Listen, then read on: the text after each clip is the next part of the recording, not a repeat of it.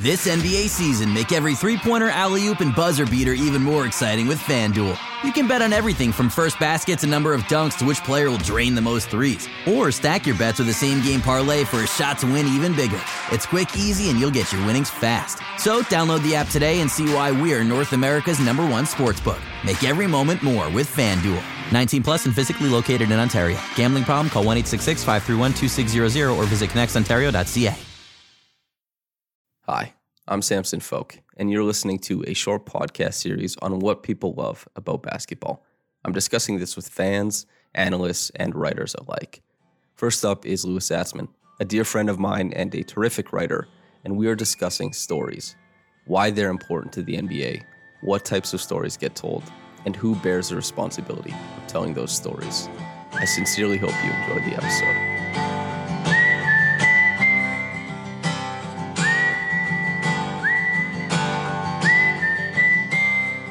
Louis Zatzman, what is your favorite thing about basketball? So I've been trying to find a way to condense this, like the elevator pitch. It's hard. I think my favorite thing about basketball is the same as my favorite thing about everything, which is stories. And so I like how these incredible athletic feats and skills and you know these insane details that NBA players master combine into these really large scripts that seem like they could be written by Hollywood. And and so, you know, Kawhi Leonard hitting the same shot that Vince Carter missed, uh, you know, in game seven against the Philadelphia 76ers, things like that. It's hard to believe that they would happen, yet they happen every year. Every NBA season, there's always these incredible stories. And that's what's fun about life. So that's what's fun about basketball you wrote a book and you were kind enough to let me read it. Do you remember what the first piece of dialogue in the book says? The first piece of dialogue. Oh my God. Uh, I remember the first line. I don't know if I remember the first piece of dialogue. Well, you're we are talking about conceptual symmetry in the world of basketball and how these things line up. And the first piece of dialogue in the book you wrote is maybe we should tell stories to remember mom. And here we are wow. with stories. Is that true? That's true. That's incredible. So we see, as you said, your favorite thing in everything is the stories. And so uh, the first question I'll ask is we're taught there's foundational types of stories, overcoming the monster, rags to riches, rebirth, comedy, tragedy, etc. Which do you think is most often told in the NBA? And which of those do you find you appreciate the most? Wow, that's a really good question. Okay, so I think the rags to riches story is probably among the most told stories because it's the easiest to tell. Um, as a writer, when you are trying to tell the life story of an individual, it is easiest to say this was hard and they've overcome it in these ways. And you see that being done really well. Uh, I don't know, but really well. But I, I told that story when I uh, covered the Paralympics, for example, for the CBC. Um, it's about, and, and, it wasn't about um, the accident or, or injuries that were being overcome, just other parts of life. So um, I talked about Paps, Melissa Paps. She's one of Canada's best Paralympians, a, a sprinter. And it was an injury uh, in a previous Olympic race, Paralympic race, that ended up being one of the focal points where she, you know, finished the race with a torn ham torn hamstring in her in her uh, her healthy, well, erstwhile healthy leg, and how that moment, that sort of showing the Paralympic spirit, ended up being more than winning might have been. Maybe who knows? She hasn't won gold yet, but uh, those stories are easy to tell because they are easy pickings and they can be mistold, right? People tell that story about Derrick Rose, um, where his own incredible misbehavior, abusive behavior is treated as an obstacle to be overcome. And that's a misuse of that story. So you see it all the time in the NBA. And I think there's other types of really interesting stories that only the best writers tell. Katie Heindl tells all types of stories that you just don't see from other writers because she's smart enough to identify them. So I would probably need to think a lot more. And I could talk forever in answer to that question, but that's just, you know, a little bit. Okay. And is there one you'd like to see represented most? Rather than the one you appreciate most, do you think there's one that is currently untapped? Like, is there not enough comedy writing from the likes of Jason Concepcion? Is there is there not enough tragedy paid attention to, or something like that? Well, there's more than enough tragedy. I think the comedy writing peaked. You know, FreeDarko, for example, was super funny. Grantland was super funny, and that that st- type of stuff just doesn't exist anymore, right? The Ringer has some incredible qualities, but it's just not really that funny. So definitely comedy is something I would love to see more of. I would also love to see more discussion of basketball without comparison. You know, talking about how great someone is without making it a comparison to their peers, to players of other of other eras. You know, not every it's not zero sum. And I think so many stories we tell are zero sum in our own lives as well. That's just sort of how we think about the job because there's only so many jobs and only so many people can have them, but also basketball because there's a winner and a loser. That doesn't mean the stories need to be the same. I also think not enough writers are good enough at making the stories outside of basketball.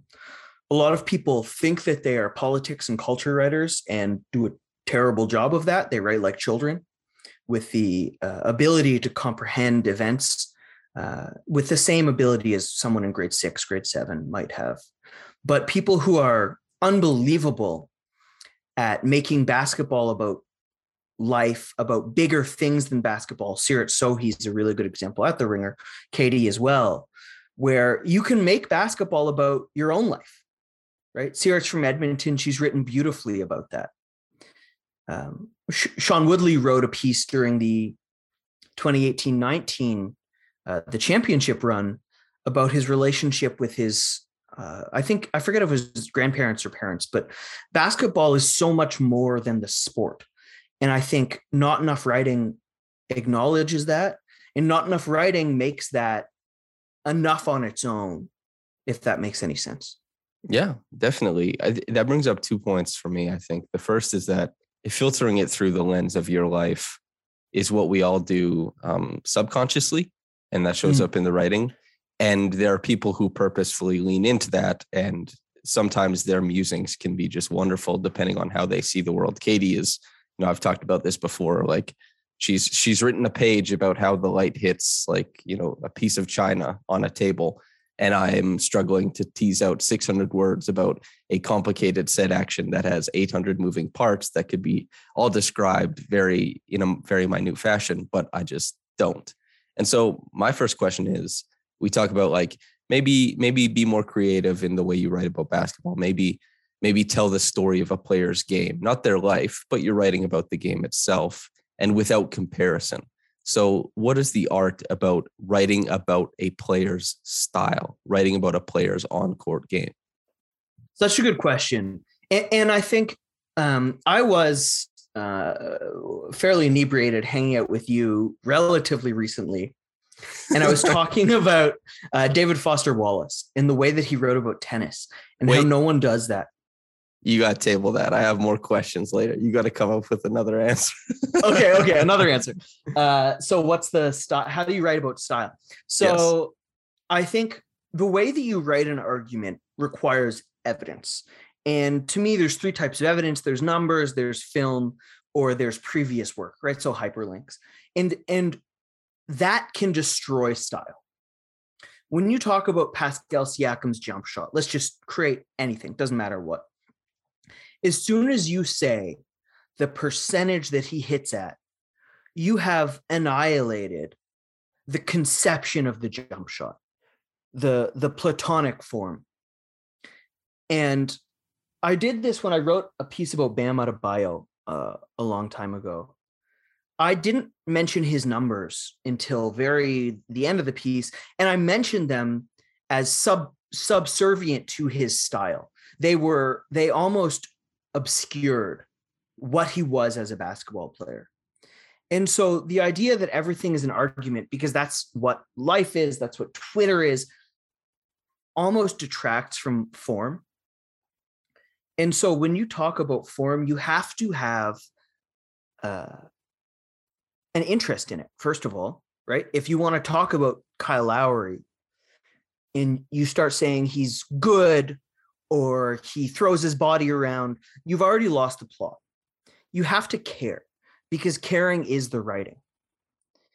And so it's difficult. It's different for every type of player, right? There's no how to. And I've only done it a handful of times because the the platonic form of like different players and their forms have only like occurred to me a couple different times to be honest um, but you have to treat the thing as an end in itself because as soon as you treat it as uh, a gateway to winning, a gateway to scoring, you you've already lost. Mm-hmm. I really like that, and it makes me reflect upon my own writing that I've been doing over the years. When I first started writing about basketball, my recap, for example, would be me describing like 80 of the plays that happen in game. and that's what a Samson Folk recap was. And now you want to talk about like annihilating something as far as like you know conceptually telling a story i'm i have basically recently there isn't a piece i write that doesn't have video in it and it has hyperlinks and it has references to statistics in fact the it's kind of funny the thing i wrote the two things i wrote that i enjoyed the most this past i don't know month while you've been away doing really important things is one was actually it had no video, it had no statistics, it just had the story of Fred VanVleet's huge third quarter, the 24 point third quarter. And then the other one was all film, all statistics about Scottie Barnes and a deep dive yeah. into what makes him a star. And it's been interesting to watch like you think that the market doesn't impact you. You think that other people don't impact you and you think you're just working away. But to sit back and reflect on why I went so heavy into analysis is that I don't get the sexy quotes. I don't get quotes that other people don't get access to. And I feel like divorced from the situation being far away. So I try and write in the argumentative, um, objective analysis sense. And I'm excited to be able to tell more stories as a writer once I get closer in proximity to the players to be able to be able to tell those stories. And that brings me to my next question. So that you talked about david foster wallace with me a few times and you're very moved by his writing obviously. And so from roger federer as religious experience quote the truth is that tv tennis is to live tennis pretty much as video porn is the felt reality of human love end quote what is tv basketball to live basketball and what have Raptors fans been missing out on in all this time away from the team? So, first of all, you read it. I'm so happy you read that piece. I went on and on about how much I love that. So amazing. Also, just brilliant, fantastic question. Some of the best writers I know are obsessed with sports. Um, Ian Reid, uh, I'm Thinking of Ending Things. Michael LaPointe wrote Creep. Um, I'm lucky enough to say are friends of mine and both huge huge basketball fan, fans. And i have always wanted to just like sit them down no distractions and ask these questions what you're asking me to them. Because you you wonder if authors david foster wallace other authors have you know different deeper perspectives views. And so what is in person basketball compared to TV basketball, I mean, maybe different for everyone. It's hard to say. I know when the NBA, when the Raptors stopped allowing fans, even though I have credentials, I stopped going to games. Part of it was uh, safety. Um, you mentioned I was doing more important things for a month, just had a, a son, my wife and I. So we've been really, really busy. So, you know, lots of other reasons I'm not going to games. But there's something missing without a crowd. You mentioned your favorite pieces recently. I think one of my favorite pieces was in in the championship run, my favorite pieces that I wrote. I talked about that game game 7 or game 6, pardon me, against Milwaukee. And the only thing I wrote about was the crowd standing up and sitting down. Uh, I think I mentioned the Kawhi Leonard dunk, but only insofar as the crowd standing, uh, milling around during the dead balls. Because I don't know if you remember that game. There was like t- the last one minute, two minutes took like 20 minutes. There were so many reviews, um, out of bounds, tips out of bounds, timeouts. And what interested me was not the basketball, but how people could go from this insane excitement knowing that they were about to win the like the game was won and yet people didn't celebrate. They just sort of milled around standing up.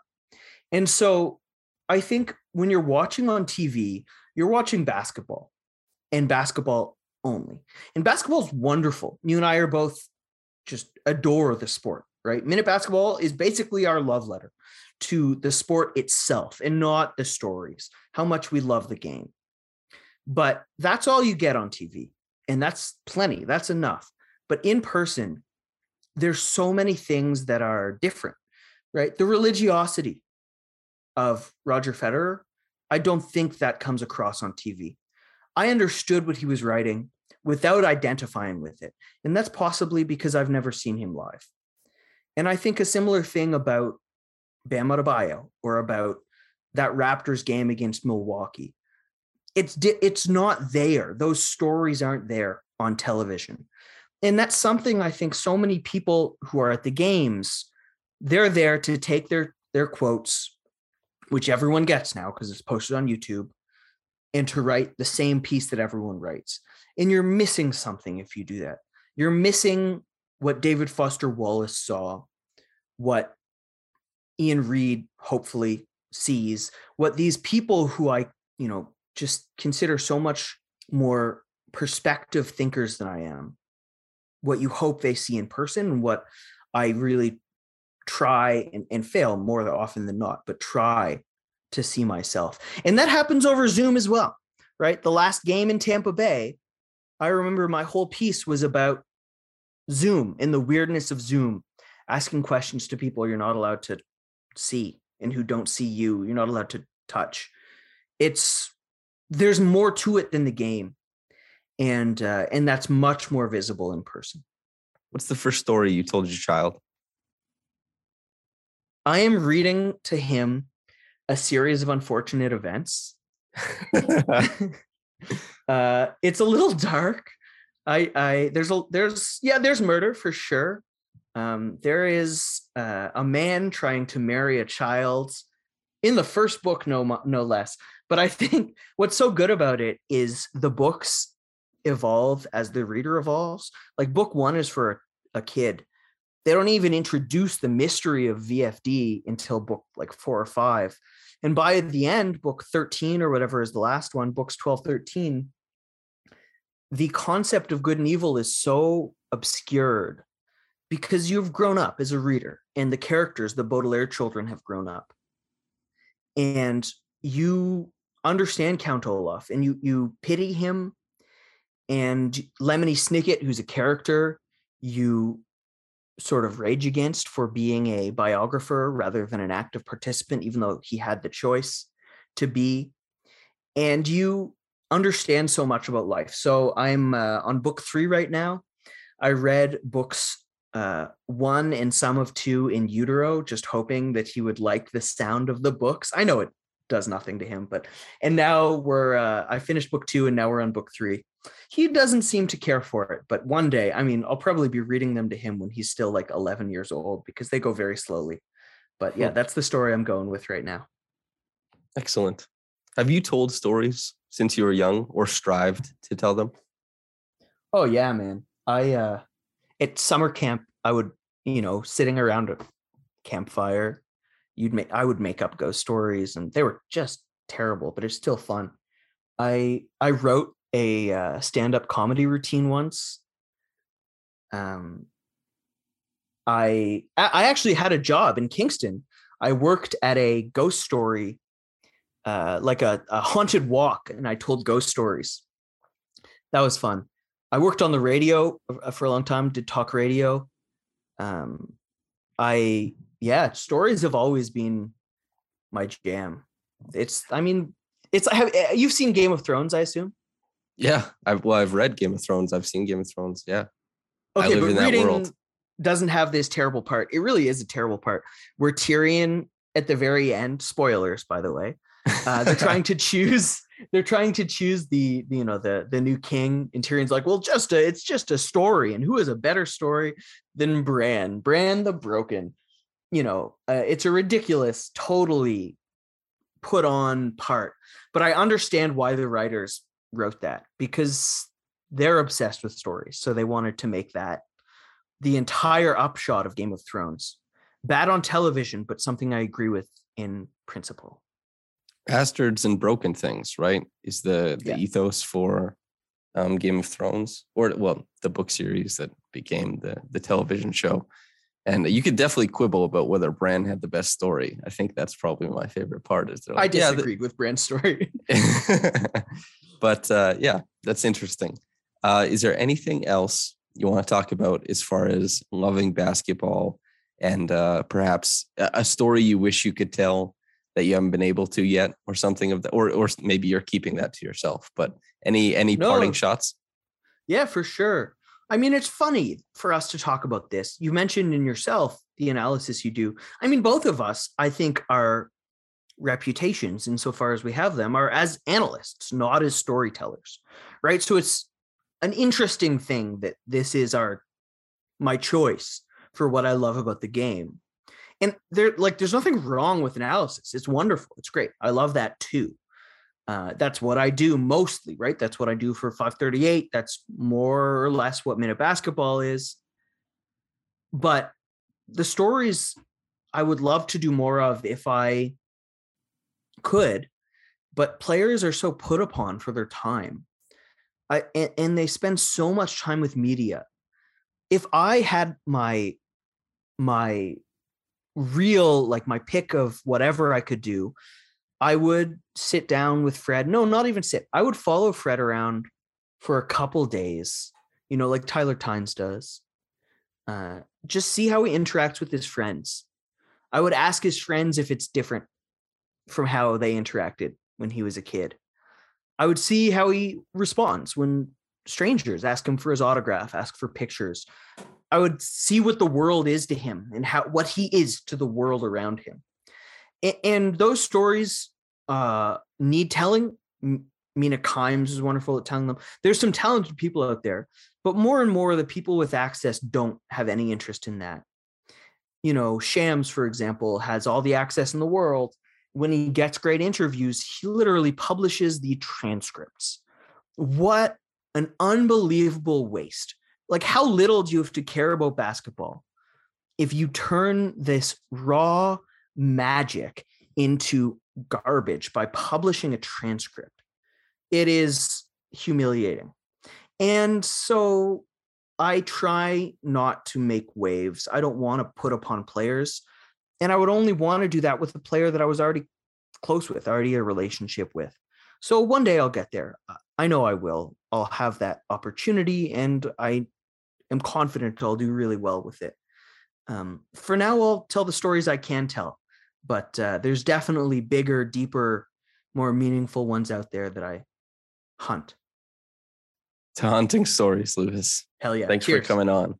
Uh, listener, I hope you enjoyed it if if you're looking forward to somebody who tells stories and maybe has a reverence that the players deserve for them, uh, the next episode I believe will be with Katie Heindl, who just this morning uh, topped off an interview with Charles Oakley, I believe. So hopefully she has some wonderful insights, etc.